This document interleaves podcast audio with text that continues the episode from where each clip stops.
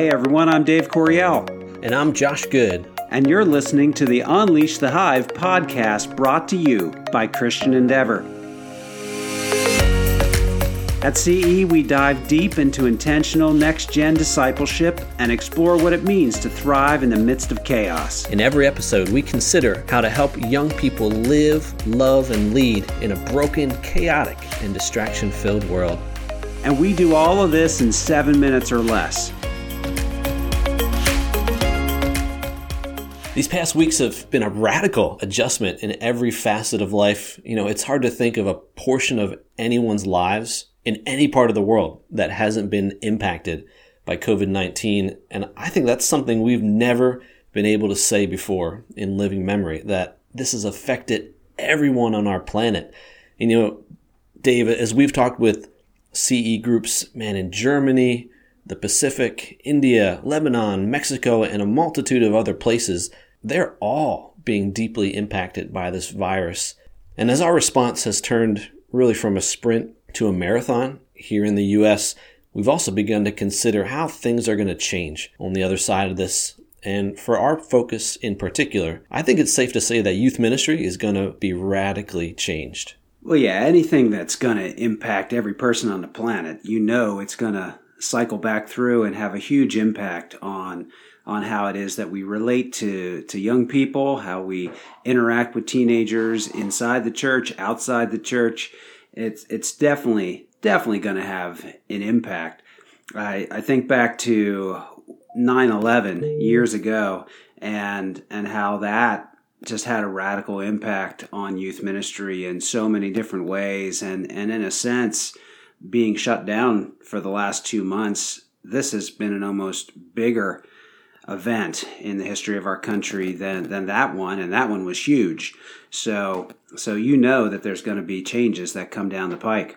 Yeah. So, man, what do we do with those? I think as we begin to wrestle with those, it really comes down to being intentional, you know, anticipating and seeking to figure out how we can respond to those things. And I think part of being intentional in our efforts to help the next gen be more Christ like. I think part of that means that we're beginning to think through the adjustments that need to be made. So, Dave, what are some of the specific ways that we can expect next gen ministry to change? And maybe what are some of the best practices for youth workers to consider over the coming months?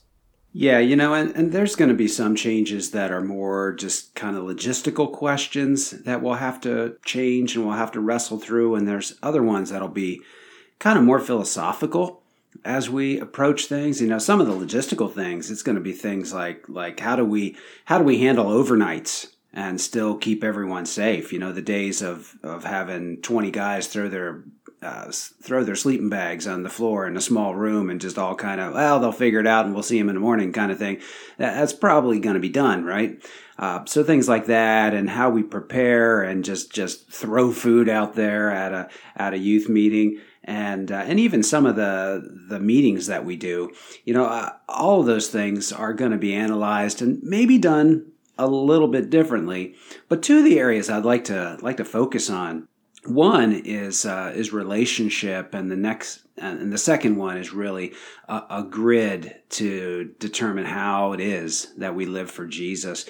Now, the first area, the relationship, we've been talking about relationship in youth ministry for decades.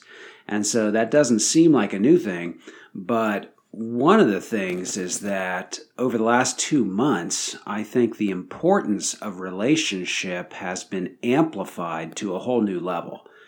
So you have young people that they've always been in relationship with their peers and their friends, but they never had the nozzle of the hose turned off. And so now, if they've been obeying the authorities the last couple months, they, they've been isolated. And they are just longing to have commitments on a deeper level with their, their friends, with their peers that they can connect with. And so that's something that, that we have to be aware of in youth ministry, but also be prepared to, to harness positively so that we can help them take their relationships beyond just a surface level and go deeper. So that relationship piece is huge. The the second area I mentioned is just that whole that whole importance of having having more direction in terms of how to live a life for Jesus. And there's a lot of terms you can use for that. One that we use is, is some kind of discipleship grid. You know, I was just reading today that, that only 1% of the churches in the U.S. culture from a survey of pastors that was done actually believe that they're doing well in the area of developing young people or new believers as followers of Jesus Christ. You know, 1%. So this is an area we can drastically improve.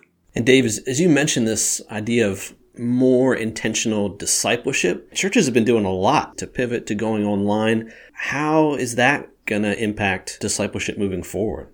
Well, I think it, it can impact it, and we're going to unpack this even more in some upcoming podcasts.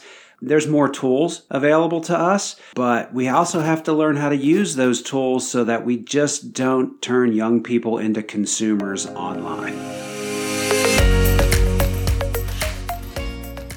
Thanks for tuning in to this episode of the Unleash the Hive podcast. For more resources, check out our website, ceworks.faith, and check us out on social media at CE Works Faith. Remember to be intentional as you disciple and unleash the next generation for God's glory.